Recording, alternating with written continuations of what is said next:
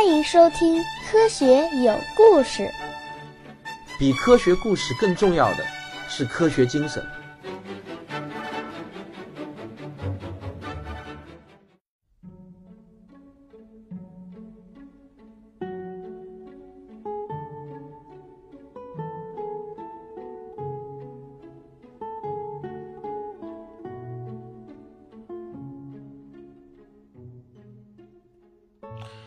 我们的故事呢，要从两千五百多年前的古希腊开始讲起。这里所说的古希腊，并不是说的古时候的希腊。现代希腊除了地理位置上和古希腊有很多重合外，基本上是没有半毛钱关系的。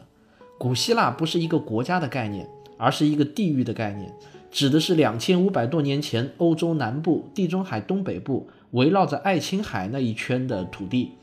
那么很多书上都会提到古希腊，实际上讲到古希腊的时候呢，都是这样的一个概念，并不是指的现代希腊这个国家的古时候。在爱琴海边上的巴尔干半岛上，生活着一群见识远远超过同时代地球人的古希腊人。那个时候的古希腊可说是政治昌明，思想开放，言论自由，因此呢，就诞生了一个又一个非常了不起的人物。话说这是一个秋高气爽的日子，数学家毕达哥拉斯风尘仆仆地回到了自己的祖国希腊。他这几年一直在埃及和巴比伦游学，收获颇丰，自己的思想也逐渐变得成熟起来。毕达哥拉斯对数字有着一种近乎于疯狂的热爱，他可以随口说出自己的裤子是由几块布料缝制的，今天一共走了几步路，从上一次跟人争辩到今天过去了几天。总之，在毕达哥拉斯看来，这个世界就是由数字组成的，任何事情他都要把它们分解为数字才去研究。但他平生最害怕的问题就是被问到头发和胡子的数量，如果不是技术的原因，我想他早就把自己的头发和胡子全部都给剃掉了。毕达哥拉斯今天的心情呢，看上去十分的愉快，天空是万里无云，阳光温和地洒在他的身上，祖国的土地散发出收获季节特有的芬芳气息。此时的毕达哥拉斯站在一个小山坡上，极目远眺，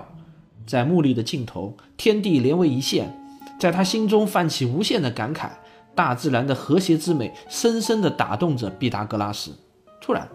他的脑子里面浮现出一个问题，这为什么天是圆的，而地却又是平的呢？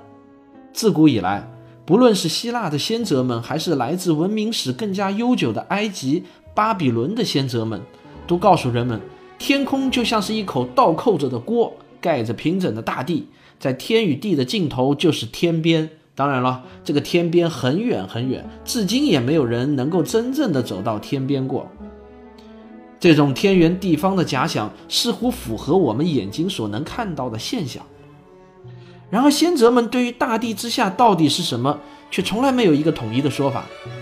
有的人认为，我们的大地是被一只巨大的乌龟驮着的，而这只乌龟又被另一只乌龟驮着，如此循环往下没有尽头。这个毕达哥拉斯每每想到这个解释，都会忍不住扑哧的一声笑出来。他完全不相信这种说法，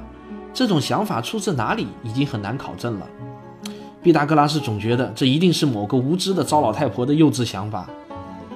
埃及和巴比伦那边的智者通常认为大地其实是一个半球形，在大地的尽头呢，则是万丈深渊，而我们这个半球形的大地不需要被任何东西驮着，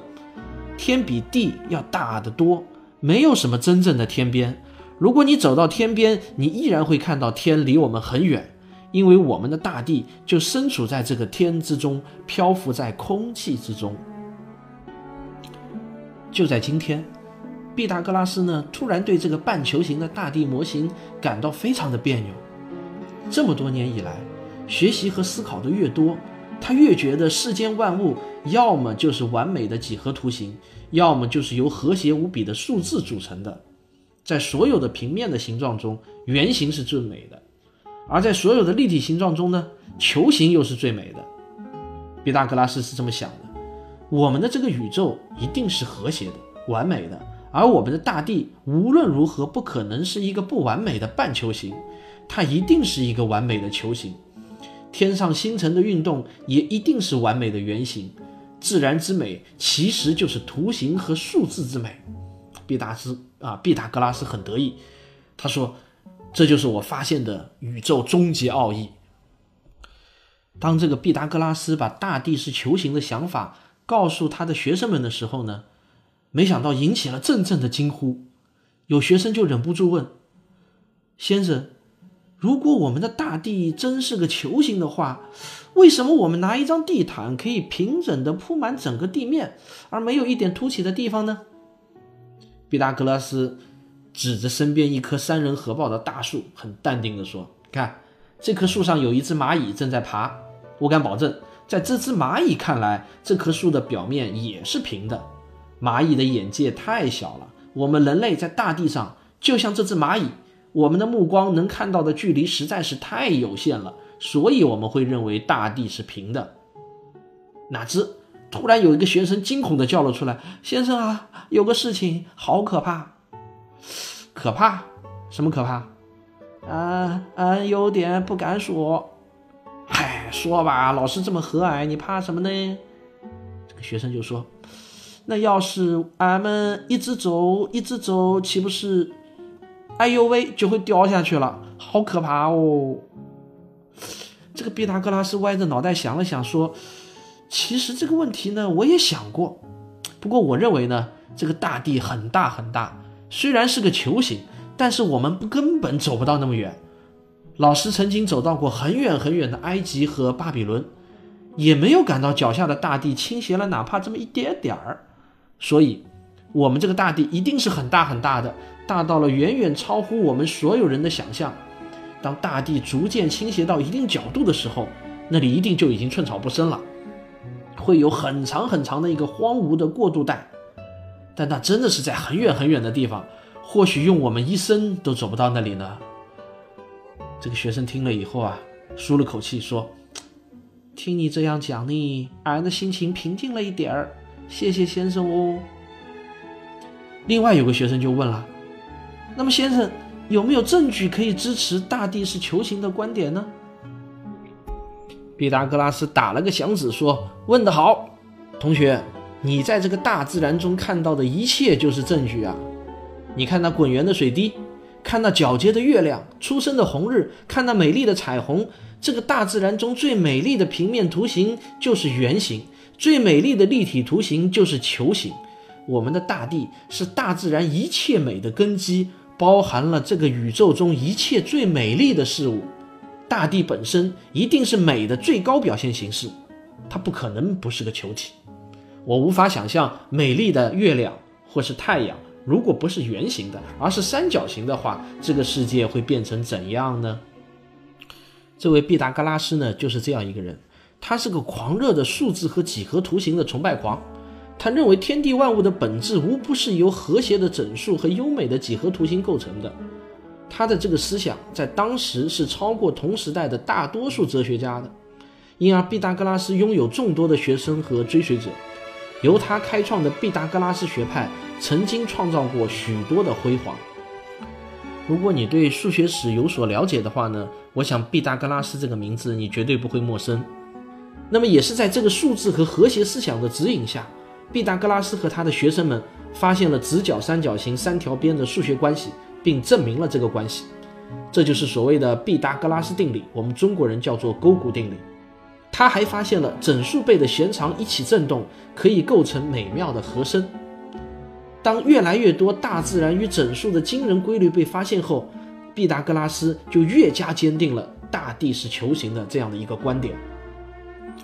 然而遗憾的是，毕达哥拉斯却不屑于去寻找大地是球形的证据，他认为自己在数学中的发现就已经足够证明这个观点了。但是对于当时的古希腊人古希腊人来说呢，任你毕达哥拉斯怎么思辨，大家仍然普遍认为大地是平的。偶尔有人提起毕达哥拉斯这些惊世骇俗的观点时，大家基本上也就一笑了之吧。缺乏证据是毕达哥拉斯球形大地所最大的软肋。那么用思辨来代替实证，其实是人类早期的哲学家们最普遍的一种思维模式。实际上在古代，哲学和科学并没有什么明确的界限。中国的古代先哲是最爱思辨的，我们拥有无数的思辨型的经典著作，但却很难找到一本开启实证思想的著作。实证思想的源头还是要从古希腊去寻找。在毕达哥拉斯死后一百多年，一个叫做亚里士多德的哲学家突然站了出来，他再次跟世人宣称大地是球形的，而他的名气和声望都很大。最重要的是，亚里士多德提出了几个重要的证据，这在知识分子圈子里面引起了很大的反响。亚里士多德呢，他是这么对大家说的：如果你在海边看到一艘帆船远离你而去的话，你总是先看到船身消失，然后再看到那个帆消失掉，是不是这样？你并不会看到它们同时缩小成一个越来越小的小点儿，最后看不见了。反过来，如果有一艘船从远方慢慢朝你开过来的话呢，你总是先会看到帆，然后再看到整个船身。请问，如果大地是平的话，你们谁能合理的给我解释一下这个现象呢？没想到有人回答说，或许是海面上的空气的透明度随着高度而变化，船开到了远处，下面的空气重，透明度没有上面的空气好，所以呢，我们就看到了船是从下往上逐步消失的。其实这只不过是空气跟我们变的一个魔术而已嘛。亚里士多德当时就愣了一下，好吧，你可真能想，这算是一个解释吧。那但是我再问你一下，如果我们有过晚上长途跋涉的经历的话，你们应该跟我一样发现一个很有意思的现象，也就是说，如果我朝北极星的方向一直走的话，那么我身后就会有一些星星逐渐消失在地平线上，而我的前方总是会慢慢升起一些星星，当然你要走的时间足够长才行。请问，这难道不是一个最好的证据吗？没有想到众人就纷纷说，老师啊，我们从来没有赶过这么长时间的夜路啊，不知道你说的是真的还是假的哦。这亚里士多德当时就急了，你们要是不信，你们今天晚上就试试看，你们走呀，不过我还有一个终极证据，看你们这次信不信。这亚里士多德呢，就拿起一根木棍，在地上画了一个歪歪扭扭的圆圈，然后就问道，你们知道这是什么吗？众人纷纷问道，这什么东西？月亮，这是月亮。当发生月食的时候，我们会看到月亮慢慢的落入到地球的影子中去。他边说呢，边就拿起这根木棍，在圆形的月亮上面呢，画了一些弧线。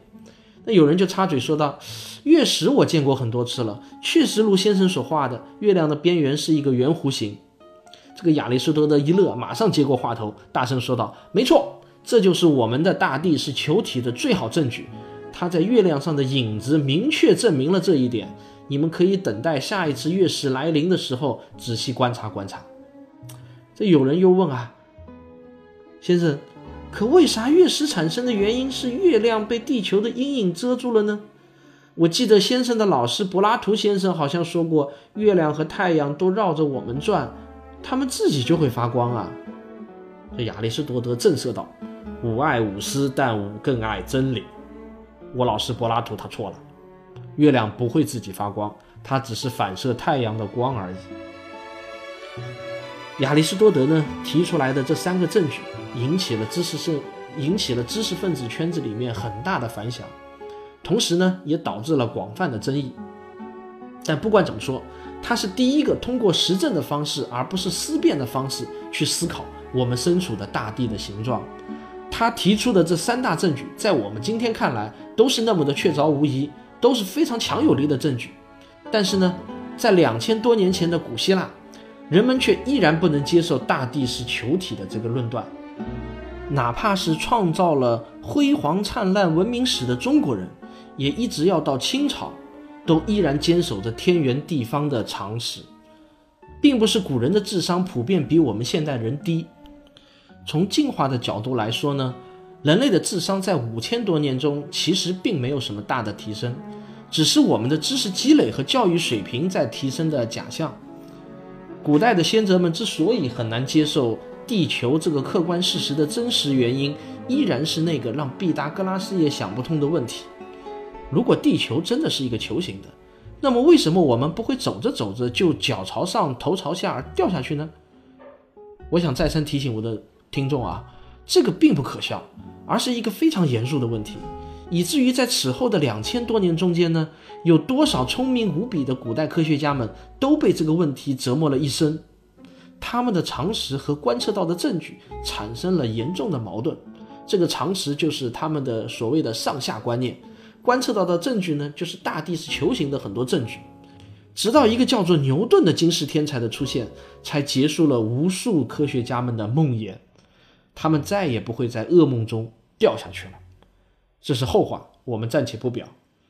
人类理性的光辉到现在为止，只不过是一个刚刚冒出了一点点微弱火光的小火苗，这个火小火苗即将一点一点地扩大开来。好，这一期就讲到这儿。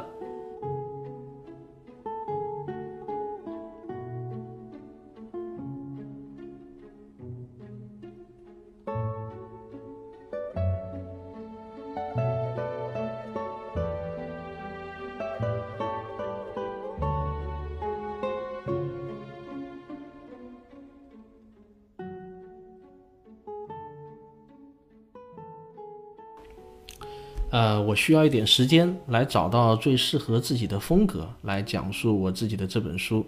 大家可以听到啊，我讲第二期的时候呢，已经和第一期可能有了蛮大的一个差区别。